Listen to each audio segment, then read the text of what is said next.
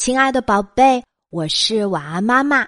晚安妈妈住的家附近有好几个小公园，公园里不管是白天还是晚上，都会有爱唱歌的中老年朋友拿着麦克风练习唱歌。有时候，他们一下午只会反复唱同一首歌，就算唱的人不觉得辛苦，听见的人都会觉得很累很累。在你的家里，有没有唱歌特别棒的人呢？是爷爷奶奶、外公外婆，还是爸爸妈妈？在你的家庭成员中，如果没有，那就去亲戚里找一找。如果你的亲戚里也没有唱歌比较厉害的人，那你就到好朋友家里去找。总之，爱唱歌的人。在我们身边随处可见，不管唱的好不好，总要在关键的时候露一手。晚安，妈妈唱歌怎么样呢？很多小朋友会觉得晚安妈妈的声音很好听，所以唱歌一定非常好。哎，这个推理我要告诉你是完全不对的。为什么呢？因为晚安妈妈是那种天生唱歌走调的，千万不要让晚安妈妈唱歌给大家听。大人们喜欢逗小孩开心的其中一个方式，就是让小孩表演一个节目，跳个舞或者唱个歌什么的。晚安妈妈小的时候不怎么会跳舞，那唱歌又走调，我就会给他表演。我们学校每天都要做的广播体操。晚安，妈妈唱歌走调到什么程度呢？只要开口哼那么几句，晚安宝贝就会跑过来提醒我：“妈妈不要唱了，又走调了。”也就是说，连晚安宝贝小胖吉都能听出来，妈妈唱歌又走调了。我记得很多年前。我工作的第一年，当时晚安妈妈在广播电台主持一档晚间的大学生节目。我们这座城市有很多所大学，当时的手机还不是智能手机，大学生晚上在宿舍里没有电视机的情况下，都会听广播。而那个时候，我可是很多大学生的偶像。他们会给我写信，还会到电台门口来悄悄的看我长什么样子。当时我都有一种在当地当明星的感觉，因为我们节目的收听率特别高，来信很多。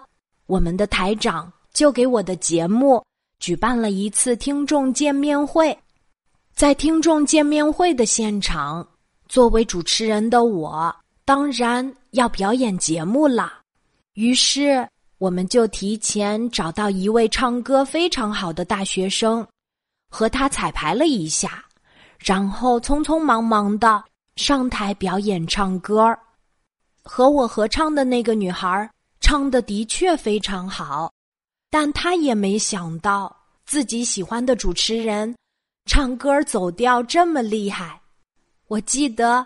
表演完节目，我到后台休息的时候，有一位我的同事，他特地跑过来说：“这么流行的一首歌，你都能唱走调，你是为了搞笑的效果吗？”我当时听得一头雾水。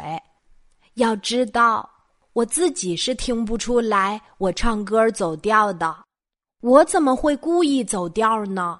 当时我可是很多大学生的偶像啊！偶像怎么可以唱歌走调呢？为那件事，我耿耿于怀了很久，觉得好丢脸哦。当时我为什么要表演唱歌呢？当时为什么会选那首歌呢？如果选一首大家都没有听过的歌，说不定他们听不出来我走调呀。很多年过去了，我还会记得当时发生的事情，就连那个和我一起唱歌的女孩，我到现在还记得她叫什么名字。可见这件事情在我的心中留下的尴尬有多深呐！当我遇到比我走调走得还远的人，我一下子就能听出来，而且我会记住他。记得有一年暑假，晚安妈妈和晚安宝贝参加一个亲子游。当时我们这个亲子游是从江苏坐大巴去哪里呢？去山东的青岛海边儿去度假，三天两晚的短暂的亲子游，让我们在大巴车上认识了很多有趣的家庭。其中有一位妈妈，轮到他表演节目的时候，他唱了一首我们小时候学的儿歌，他唱走调了，而且走调的非常厉害，厉害到我都能听出来了。而我在听完他演唱的那首歌之后，都不会唱那首儿歌了，因为他走调的那个旋律总是在我的脑海当中回荡。我甚至会觉得他创造的这首新歌还挺特别的，这是我印象特别深刻的一次，所以我就特别能体会你们听我唱歌时的心情。那就是我唱完歌，你都开始怀疑起那首歌是不是本来的旋律有问题。我们唱歌走调的人，唱歌的时候就是那么的自信，我们根本听不出来自己唱错了。好啦，晚安，妈妈讲了这么多关于唱歌走调的事情，接下来我要给小朋友们布置一个家庭作业。请你找出你身边唱歌走调的那个人，他是你的爸爸、你的妈妈、爷爷奶奶、外公外婆，也或者是你们班的同学、你们老师。反正你要把唱歌总是走调的人告诉我，让我知道我并不孤单。今天晚安妈妈小时候的故事就分享到这里，小宝贝。睡吧，晚安。